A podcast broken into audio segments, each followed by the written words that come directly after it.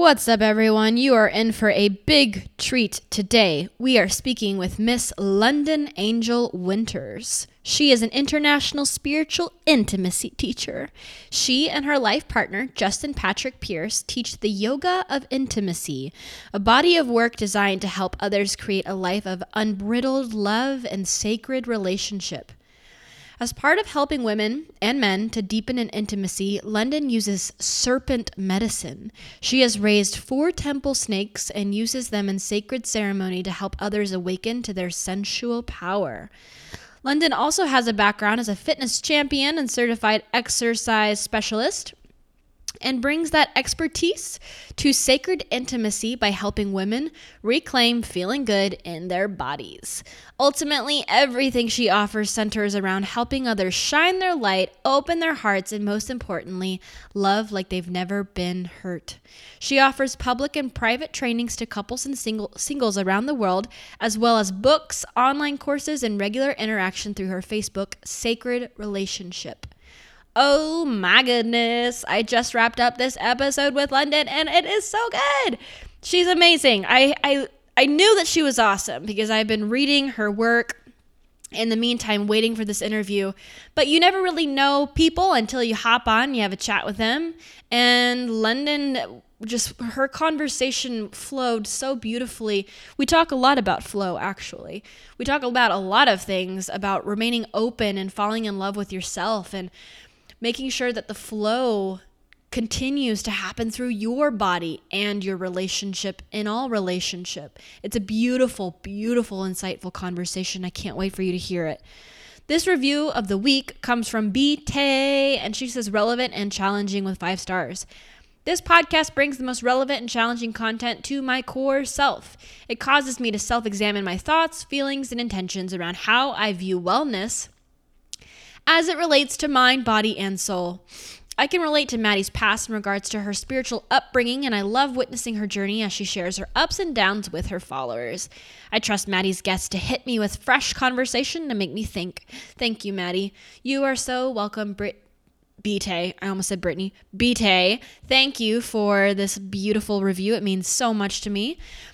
We do not really have any announcements today, other than if you want to have a free Audible trial, you can go to the link in the show notes for this episode 178 and get a free Audible trial, which means a free book.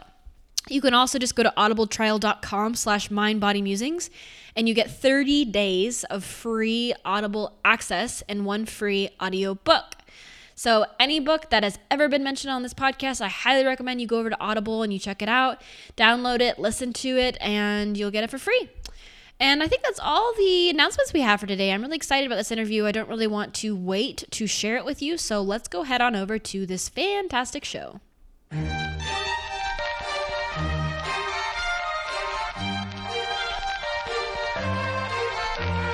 You are now entering the Mind Body Musings podcast. If you find yourself hungry for growth, eager for inspiration, and longing for self improvement, welcome home. Hosted by motivational speaker and life coach Maddie Moon, you can be certain you will learn how to change your life in magical ways in each and every episode. Are you ready to stop caring what other people think?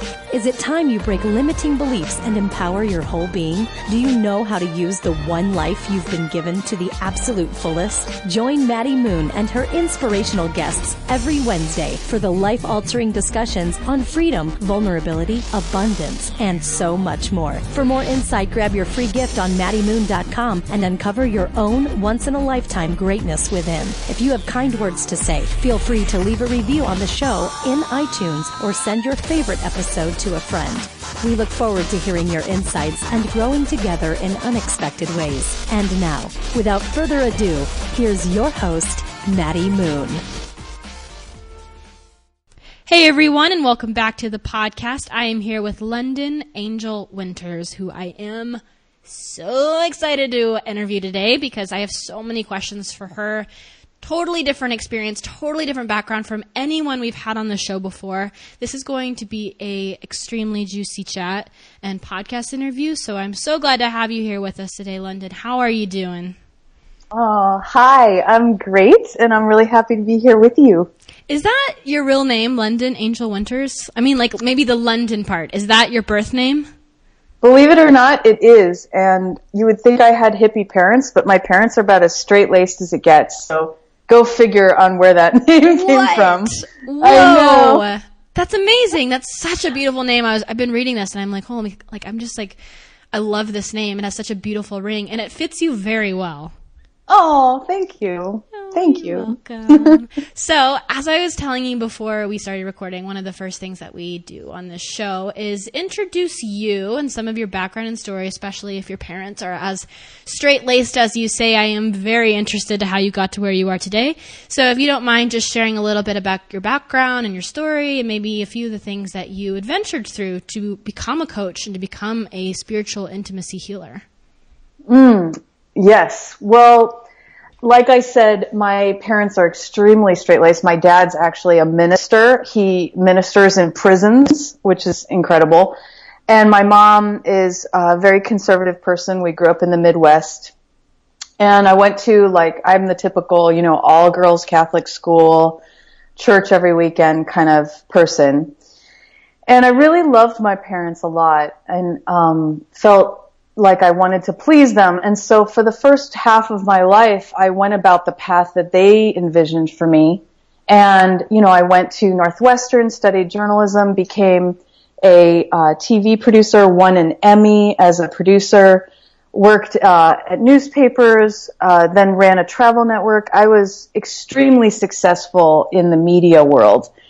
And I was, you know, just really kind of living the life that, um, that Midwest background of all girls Catholic school had kind of presented to me.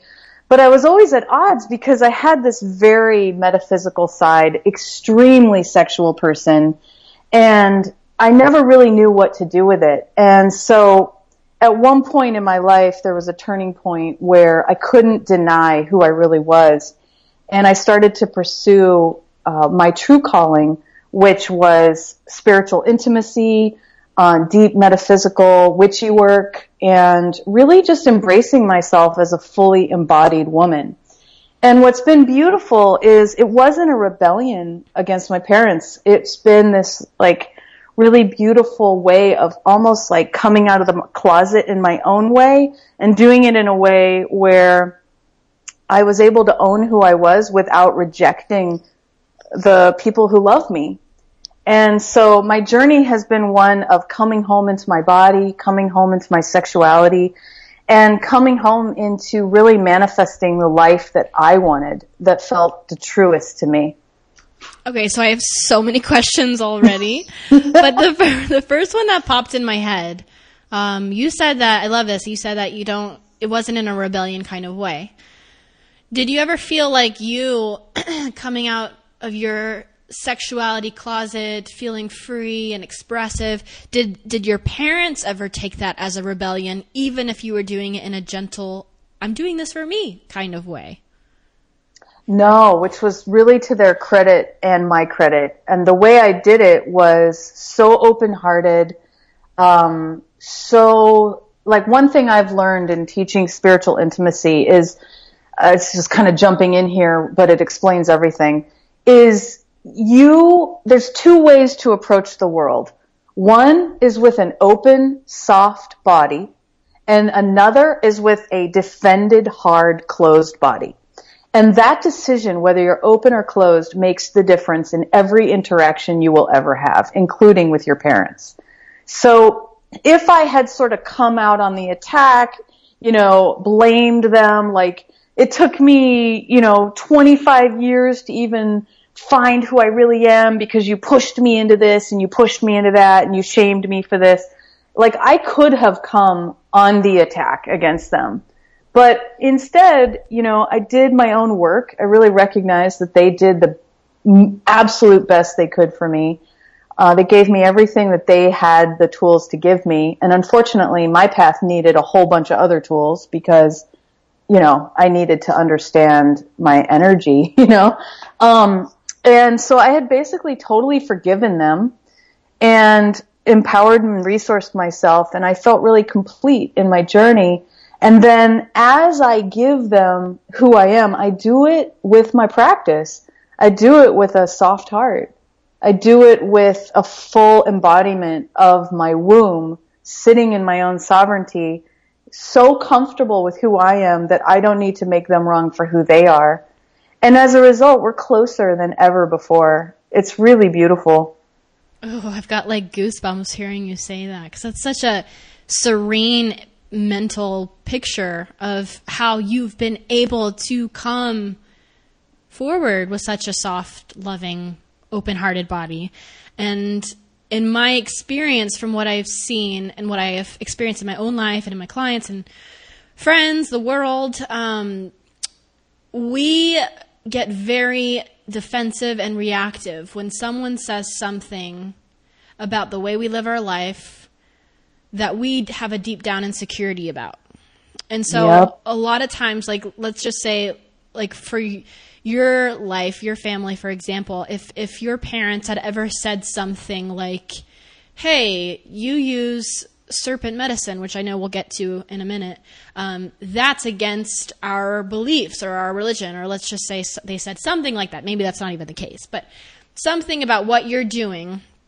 And maybe if you had this belief deep down that it wasn't what you wanted to do, you would react and you would get mad and you would blame it on them. But if you, so I guess, wait, let me, let me, um, put this into a question. do you feel that you have done immense work on not being reactive by being certain in your beliefs first and foremost, or maybe by leaving room open to never being truly certain, and so people saying something is right or wrong, it never truly affects you. Does that make sense? I know I took a lot yeah, of there. It makes total sense. And I would say a little bit of all of the above.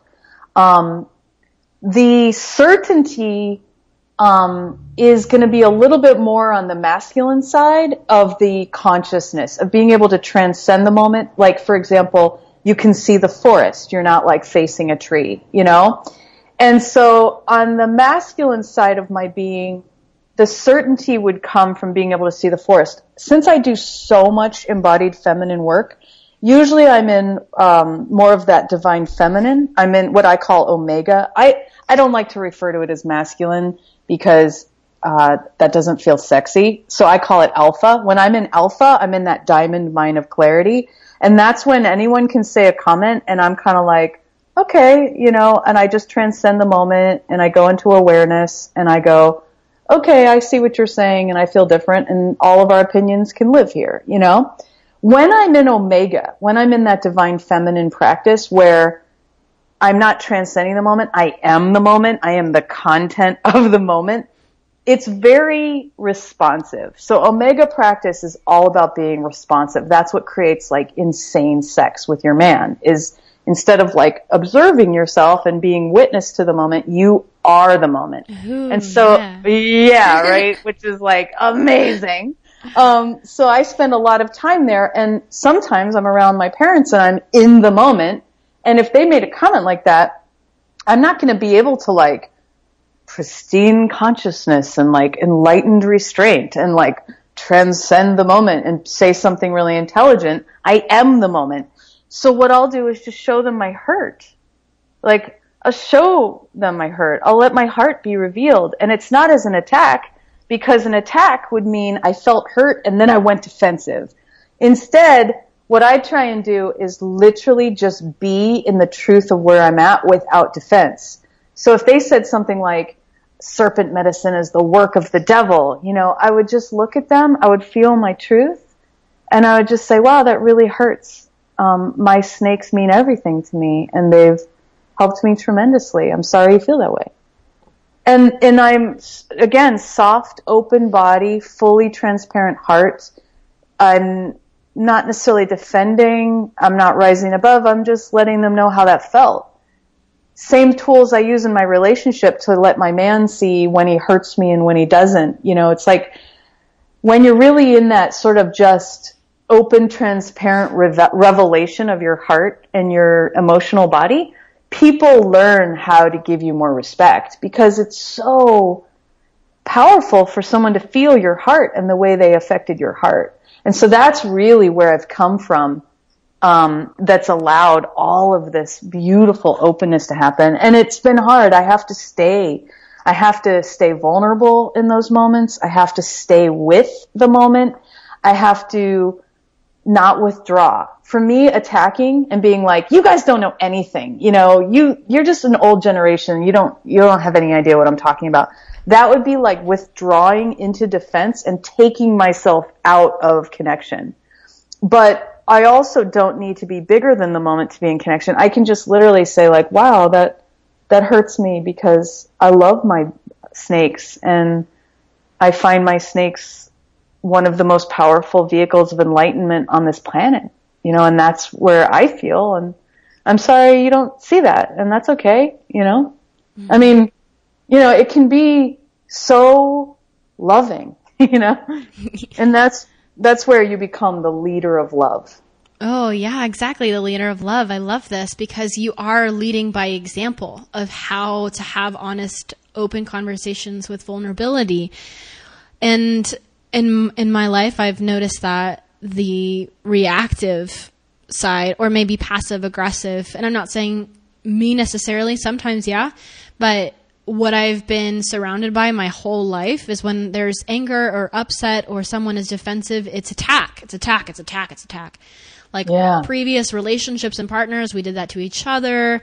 And instead of just saying what you feel coming from a place of love, we would cover it up because um, what fill in the blank you're you're fearful of being seen you know you're afraid that mm. your actual needs are neediness it's whatever it may be but yep. it's easier just to cover it up and and have some I would even say almost like a fake reason to be upset covering it up until you slow down and really ask yourself what is the reason why I'm upset and I'm assuming that with time I have experiences in my own life but I'm assuming that you would say also with time practicing this becomes more of your reaction than the reaction of being sarcastic or passive aggressive or pointing fingers. It becomes easier to let yourself lead with love and also take your time to see what's triggering you the most. Um, I mean, like if if a mom is saying something about your body that's not necessarily nitpicky or mean, but she is making some sort of comment about your body and you get triggered and you react by pointing your finger and saying, you, you ruined my life with your body comments. You did this, you did that. How can you instead open up and say, hey, like that really hurts. I've done a lot of work on my body image. And when you say those comments, it pulls me back five years ago and it makes me sad, right? And, and trying that out and seeing how that works when you come from that place of love. I love this. Yes, yes. That's so true. And, you know, even if you don't have your wits about you to be that intelligent, you know, what you said was so beautifully intelligent. And like, if you're so triggered, you can't even find that.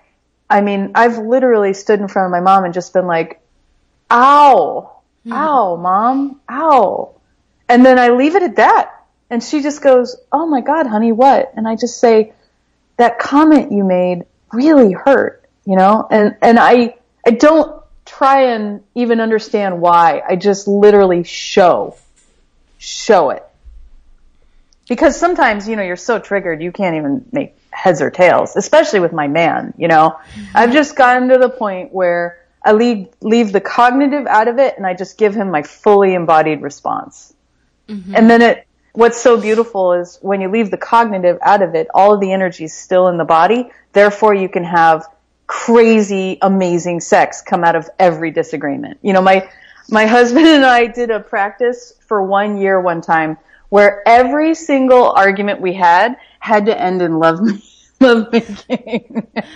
and that was, yeah, that was an asana and a half. Like, how do you, when you just, you know, we've been together for years. It's like, sometimes you really hate each other, you know, like you're just like, ah, and like, how did we take arguments like that and lead into lovemaking? It was this process of really truly just fully embodying your response and your only focus is am I still open or closed? And so closed is rounding my shoulders over, stopping breathing, going into my head, trying to understand what's happening, trying to speak what's happening, you know, in any, in any way cognitively doing this. And to open is literally to just stand there with my heart revealed, with full breath so I can still feel myself. I can feel my trigger, staying energy in the body and just being like, ah. And then he goes, you know, it's like, I don't even need the words. He's just like, you know, he just can feel me. And then we meet there. And what it comes down to is your energy is either flowing or, or stagnating. And what creates great sex is flow. And what creates great connection is flow. So like with my parents, it's non-sexual, but it's flow. I'm keeping the flow of energy between me and them. And with my partner, I make it more sexual, um, keeping flow. And what kills relationship in every domain is when you lose trust or like feel hurt and then you literally clamp your flow down. And the biggest way you can clamp your flow down is by no longer breathing. The next biggest way is by closing your posture, like collapsing in your solar plexus, rounding your shoulders to close your heart, clenching your vagina, you know, just being like, like I'm not playing anymore. And so, um, you know, whether it's platonic or um, intimate, it's for me, it's all about open body, closed body, and just an asana of life where you where you attempt to keep that open, flowing system. You stay in your own fullness. And then what's so cool is that's where radiance comes from. So you end up just being this larger than life woman when you do this.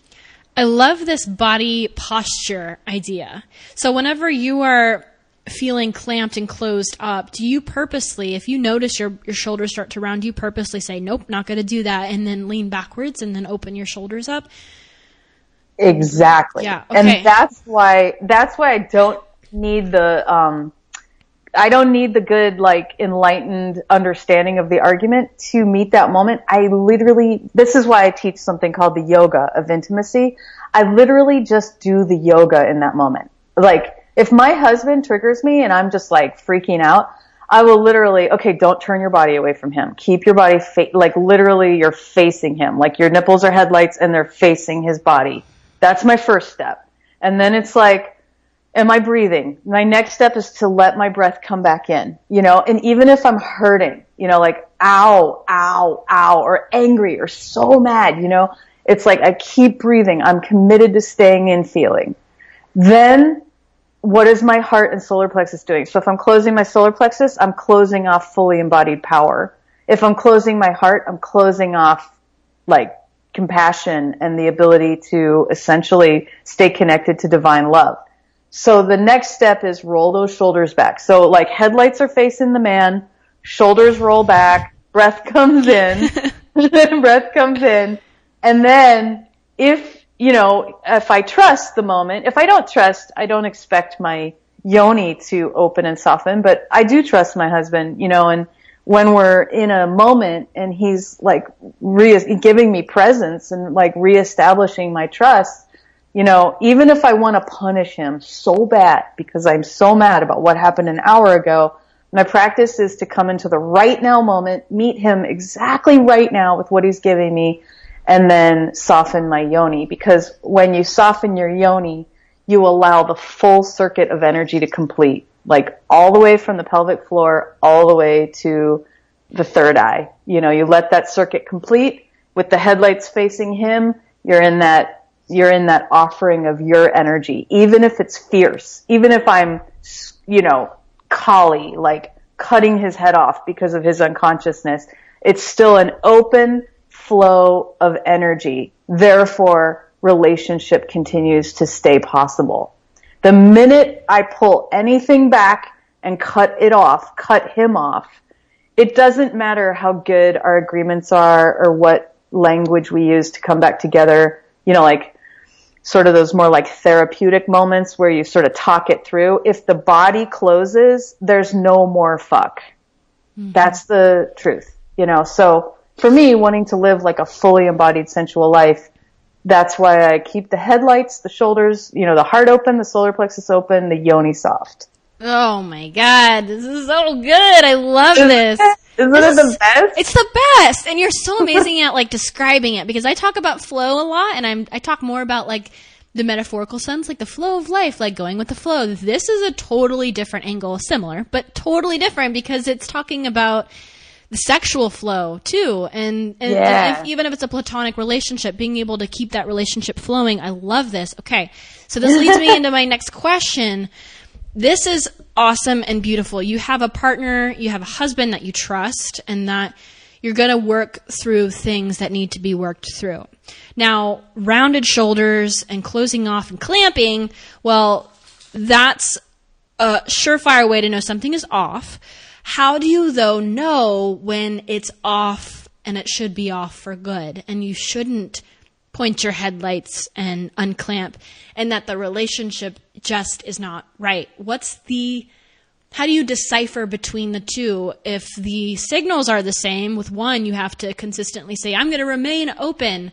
How do you know if you're getting the same side effects that there should be a time where you well, not to say that you should close off, you know, No, I you, get you.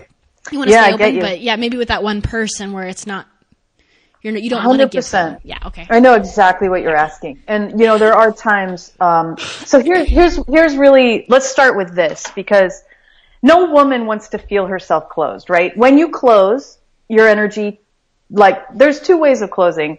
And if you close your energy outwardly and inwardly, that's when you become invisible. That's when like suddenly you're like, wow, did I lose my mojo? Did I lose my game?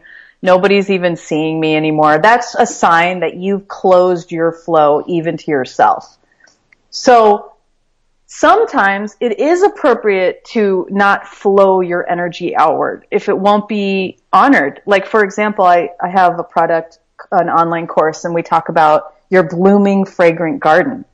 And that's what it looks like to be in your own flow. Is it's like your your garden is blooming and fragrant and you've got that self-love, self-care going on and you feel bright and shiny and you're doing your thing. Well, very much like a garden, some people will come into that garden and trample all the flowers because they're unconscious. And other people will walk through that garden like it's the botanical gardens and appreciate every last little piece. So when you're in the presence of someone you trust, that's someone who would really honor your garden. And that's someone that you point the headlights, roll the shoulders back, heart, solar plexus, soft yoni. That's that intimate, trusting relationship, right? When you're in the presence of someone who doesn't deserve that and is really trampling those flowers, that's when I call going internal. So you never want to close to your own flow because it makes you dim and invisible and um, start to feel old and start to feel depleted. Maybe suddenly like binging on food because you're desperate for nourishment, those kinds of things. You, instead of flowing your energy outward, you flow energy inward. You recycle your energy inward. And every woman can do this at every, like at all times. You never need to close your own flow. And if you begin to live as an open flow for yourself, you're constantly nourishing. You're constantly tapping back into that like source energy. You know, you're constantly reconnecting to the, the earth energy that is filling you and filling you and filling you to overflow. The big decision to make throughout your day is whether you're going to be sharing that with another person. And so what, since I teach intimacy, I'm always, I'm almost always talking about the intimate relationship where you've chosen a partner that you trust and you want to be in connection with intimately. That's when, no matter how much density there is, you keep that flow going with them. So there's a difference between trusting someone in general and trusting someone in every moment. And like with my husband, I trust that man. I trust who he is. Now, do I always feel trust? No, because in any given moment, I'm feeling energies, I'm losing trust, I'm gaining trust. You know, it's not that you trust the person, you trust the consciousness that comes through them. And therefore, when he's on, I am in devotion to that. And if he's off, I am actually listening to that wisdom and seeing what is needed that I could serve him to come back into his fullness. So to sum it up, there's flow with yourself and you always want to keep that going because that is what makes you feel radiant and beautiful and fully vital no matter how old you are. And then there's flow with another and there's choosing another who is in a container with you. I trust you enough to put myself in a container with you and that would be where you go into the asana of constantly being in flow. And when you do feel the trust, you're in devotion, the flow is going. And when you lose trust, you're, you're in devotion to that person, bringing them back into full and awareness where you would be back into trust. Mm. But if, right? But if you cut the flow, you cut relationship. You cut the flow with yourself, you cut relationship with yourself. You cut the flow with him, you cut relationship with him. So the asana is to stay in flow. So if you're not really trusting him as a person, but you trust his consciousness, would you say that it's a similar aspect or a similar way that you do it with yourself? That you're not necessarily trusting yourself of who you are, but trusting your consciousness? Because I see this all the time where someone falls in love or in lust or an obsession with someone and this someone is a toxic person for them and something might happen to totally end the relationship which is a blessing. I mean, it's a blessing in disguise that it ended. And I hear, but how am I going to trust myself? If I could fall in love with this person, how am I going to trust myself to fall in love with someone that's different, someone that's better than this person. Would you say that it's not about trusting yourself necessarily? I would say which self are you trusting? Because um, when you talk to the, I so many, I work with so many people with that same thing, and what we do is we go on a journey into the body, into the womb, right, into the cervix. And we start looking at that relationship from that embodied wisdom. And then they almost always start saying, Oh yeah, I mean, pretty much in the first couple of exchanges, he told me who he was, but you know, I really wanted it to work out, so I, I hung in there. Or, well, you know, for the first six months we were together, I kind of pretended to be a little bit more light and fluffy than I really am. And then when I started to really show him who, you know, like my full fierce loving side, he was like, whoa, too much, I'm out of here. And so if you're listening to the deeper embodied wisdoms and whether your cervix are, is opening or closing with this guy, you're gonna know whether or not you trust this guy. It's when you step over that that you kind of like end up like blindsided by you know, wonky behavior on his part. But what happens is so many of us are so dying to be in love that we sort of go into the fantasy mind and we skip over all the red flags. My, my advice is always date from your cervix. Like before he picks you up, drop into your cervix. Feel, is it open or closed? The cervix doesn't lie and it doesn't perform. You know, like the cervix is always reflecting the field. And so if you could like soften the cervix and like relax and feel juicy in the cervix in the presence of this guy, you can pretty much count on the fact that something in your body knows he's worth your trust. But if you drop into the cervix on that date and the cervix is like super tight, super dry, going, uh-uh, even if he seems like Mr. Amazing, you know your body's going trouble down the road, sister. Mm-hmm. Yeah, this is so good. I love I love this idea. uh, is there a part of the body you think that people oftentimes confuse with the cervix? Like they get butterflies in their stomach or tummy or whatever, and they think that that's like a good sign, but it might not always be that way, and it could actually yes. be something else. Yeah, um, absolutely great question. So, um, the cervix is so just for anyone who doesn't know, you know, if you're talking about the cervix, like if you think of the vagina, you have the lips of the vagina, which are the surface, and then you have the vaginal canal. And then at the very top of the vaginal canal, like where you would get a pap smear, is the cervix. So it's very deep inside of you. You don't even need to feel it, like viscerally, to be able to live from it. If you literally just take a deep breath into your belly, And then let that breath press down on the vaginal floor and let your awareness soften. You can pretty much feel the cervix. And I, I have like uh, uh free guided meditations that help you feel this place. But even in that moment, you could probably feel the cervix. It's very grounded. It's very wide. It's very calm. That's totally, utterly different than butterflies in the belly. Butterflies in the belly are like nervous energy, almost somewhat disembodied in a way. I'm talking about deep belly breath, deep inner awareness, really relaxing into free agency. Like you know who you are. You're in sovereignty. You're in your wise woman. And you sit in front of this guy and you sense into the deepest part of your feminine wisdom and you'll know whether you're deeply open or contracted and not open. You will know.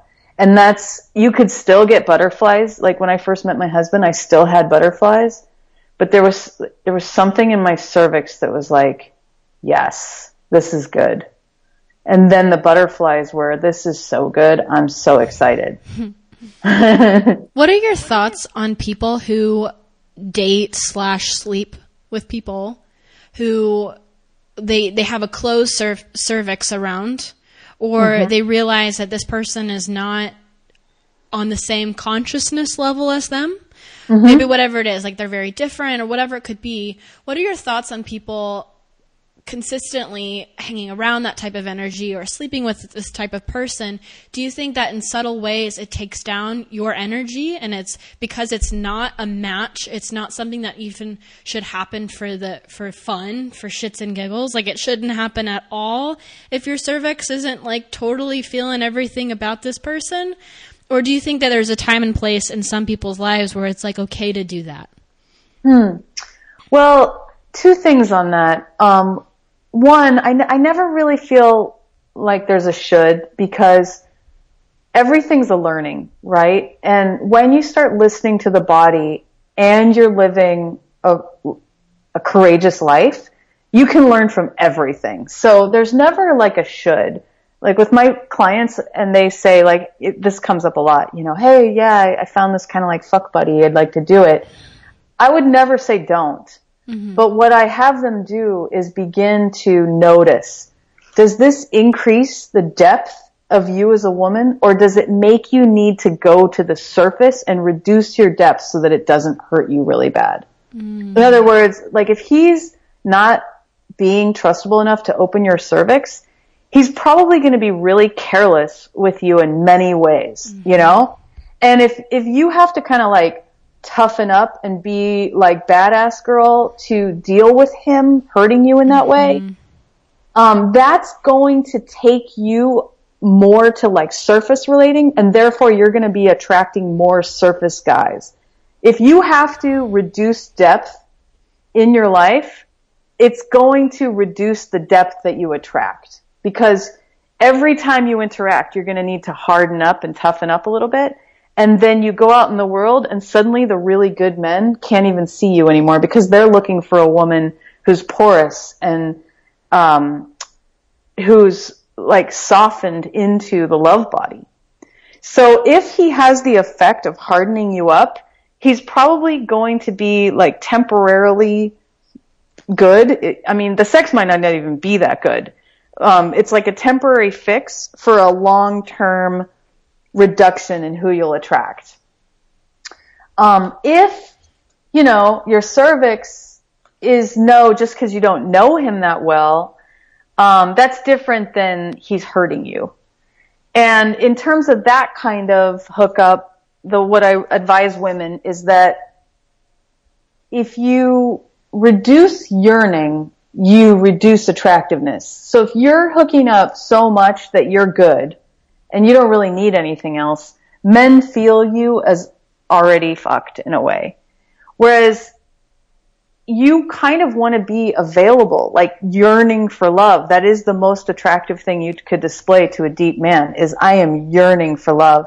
I am ready to worship deep consciousness. Give me a consciousness that's worth worship and I'm right here to do it.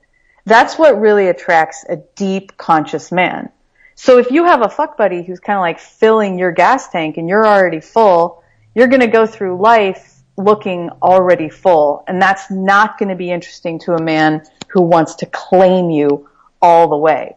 A man who just wants to sort of like snack on you is going to love that you're already full because you don't need anything from him. So, you know, it's like you attract more of those kind of guys by hardening up and being already full. Mm-hmm. Now that said, sometimes women can go for so long without sex that they almost turn off. You know, it's like they don't feel beautiful anymore, they don't feel juicy, they don't feel turned on. And in that case, it's really nice to have a, a, a encounter here or there that reminds you of how amazing you are, that kind of like turns the car back on, you know? Um, so sometimes it's really beneficial just to like put you back into the game, so to speak. But there's always those nuances of, you know, is it causing more surface? Is it, is it deepening you into, uh, that really like fully embodied juicy place? Mm-hmm. Yeah, exactly. Is it taking you away from the person that you've become also? like if you have worked for a while to develop your own consciousness and have practices and have standards and have boundaries and you're feeling really good about it and then you crave love and you're open to love and you meet someone who is not on that same wavelength but of course they're sexually attracted to you because you're amazing. and so if that happens, like I love what you said, you gave so many different angles, which are all true. There is no, there are no shoulds and there's different seasons of our life and different reasons things happen and it's always a beautiful learning experience that we can have from it. But I think once you start to pay attention to how your body feels, especially after a certain amount of time, you can know deep down whether or not something is working for you and making you feel good and bringing you closer to the person you want to be.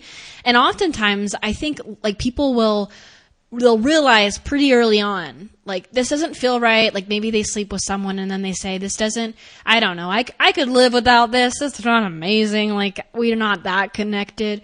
But it's almost like rejection is such a scary thing to be rejected that they postpone rejecting some, someone else. And this happens for two reasons. It's like one, a worthiness thing. It's like if I reject this person and say that they're not a good fit for me, then like scarcity, lack. Are there any more? Will there be more men? I don't know. So like they hold on to this person that might not be a right fit. But then also like they're afraid to reject because the own their own boundaries, their own standards, they kind of let them go just because they're sometimes I'm not going to act like I'm not a part of this sometimes. It can seem like the choices for conscious uh, very self-aware, ambitious, passionate women at times it can feel a little isolating in the relationship realm. If you're surrounded by people who are not there, not where you are, it's a beautiful thing to be a woman working on yourself. It can also be isolating. So I think it's important to also ask yourself that, are you doing this with a partner, with a person just for fun, and you're not having any fun? And instead mm. you're holding on to them because you fear rejecting someone because you fear rejection so much and you've let your standards and your boundaries for the kind of person you let into your life go to the wayside. Yeah. Well, and what you have to realize, I think a lot of women think, oh, well, you know, I'll just park myself here until Mr. Amazing comes along.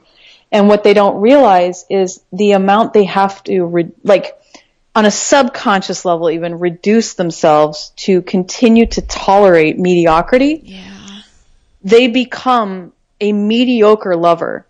Mm. In other words, they're meeting life at medio- mediocre levels. And this Mr. Amazing they want to attract is probably Mr. Amazing because he's meeting life fearlessly as consciousness. He's only going to be interested in a woman who is fearlessly meeting life as love. So the damage of sitting in mediocrity is that you literally become an emanation of mediocrity and then you will only attract people living life in a mediocre way, which is usually not Mr. Amazing. Mr. Am- you'd be so much better off. What I always tell my clients is like, you would be so much better off becoming a friend of your own yearning. Literally make love to your yearning. You know, in the middle of the night when you're so tired of being a single woman working on herself and craving to be taken. It's like, could you let that pain pry your heart open, bring tears to your eyes, open your yoni? Like, could you begin making love to source from that place and begin living as one with that level of yearning, holding out for the man who's living at that level in worship of consciousness? Or are you gonna just like, you know, put a bunch of band-aids on it and then put yourself into like a mediocre position of the way you're walking through the world and then just attracting more mediocre person people and feeling this story that there's no good men. That's where that no good men story comes from. It's when we give up on love, we go into mediocre relating and then we get a bunch of that back. Yeah, it's like eating a whole bunch of rice cakes when you have like this beautiful, like fresh loaf of bread being baked. But your rice cakes are by your bed. You might as well just munch on them, even though they're never satisfying. Exactly. You couldn't have said it better. And the thing is, it's so unsatisfying that you literally would eat like four times the calories of the rice cakes mm-hmm. because and it's the same thing. You know, if you're settling for mediocre men, your yearning's actually going to feel worse than if you literally meet your yearning in your solo practice and become one with it where you're not afraid of it. Like I'll give you an example just since you brought up the food analogy.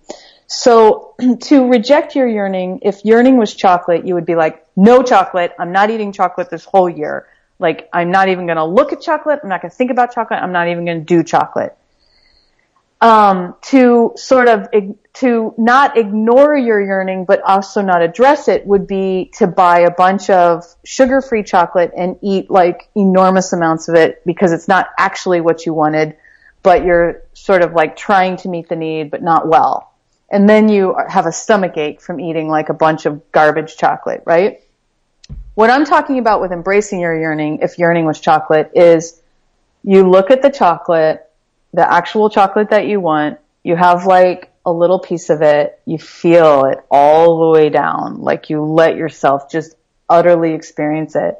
And then when you want more, you allow yourself to be almost like fucked by wanting more. So you're like, oh my god, that chocolate was so good, I want more where in my body do I want more? Oh, I want more from my heart. My heart wants more. What does it feel like to want that much? That's how alive I am. Oh, if I like connected to how much I want that chocolate and I let that literally open my heart. And then what if I let that like sink all the way through my torso and I can just feel my hunger for that chocolate and like, wow, I haven't felt this alive in months. And then what if I took a breath into that hunger and literally embrace that hunger? What if I wasn't afraid of my hunger? And what if I didn't feel like a breakdown over my hunger because I didn't let my hunger convince me that I'll never eat again? And I let myself so be with that hunger. And every time I walk in the kitchen, I'm going to walk by that chocolate and give it a look like, you and I, we know what's up, you know? And you literally became in devotion to your hunger for the chocolate where it wasn't the enemy, it was the thing that pried you open into love, that's exactly how you could relate to men. Yeah, like not being afraid and not being scared of your own hunger.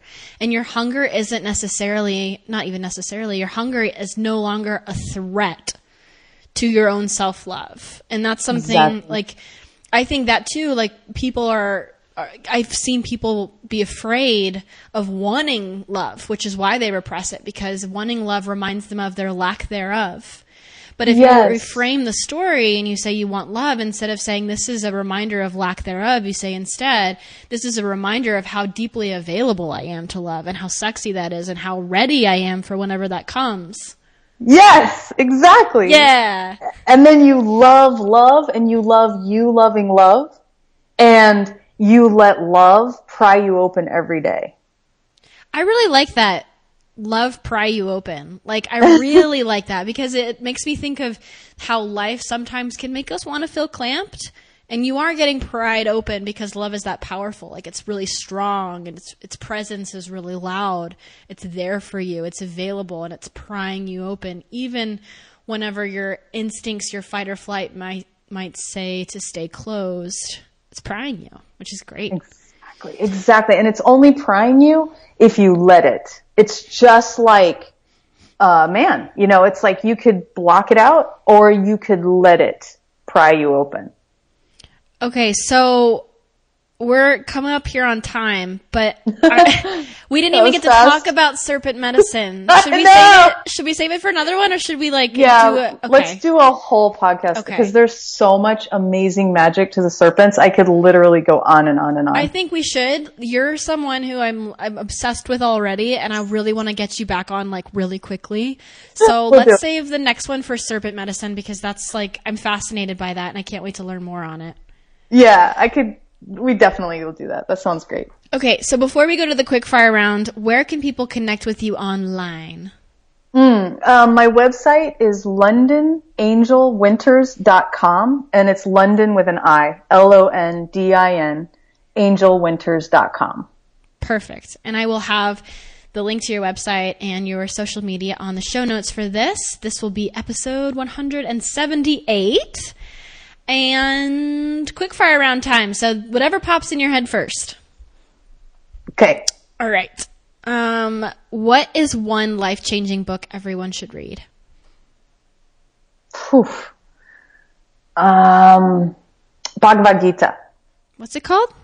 Bhagavad Gita. Bhagavad Gita. Yeah. Okay, cool. um, what did you eat for breakfast? What did I eat for breakfast? I haven't had breakfast yet, but I had, um, uh, yerba mate tea ceremony. Oh, nice. That sounds satiating. yeah. What are three words to describe you today?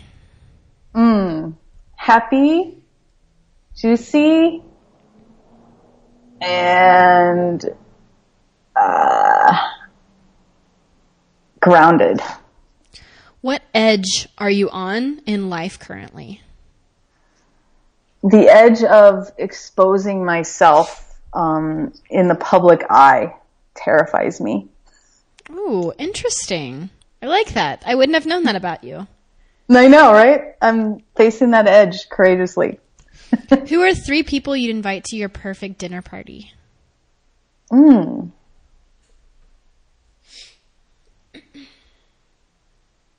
Wow. Um,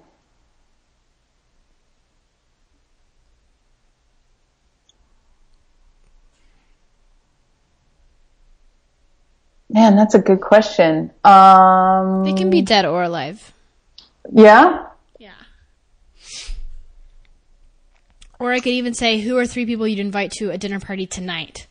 So it doesn't have to be the perfect, because that's a lot of pressure. But if you Yeah, have that's tonight, who would it be? I would say um, Johnny Depp, Nikola Tesla, and um, just for visual excitement, the um, that guy from Game of Thrones that was married to Khaleesi and died early on.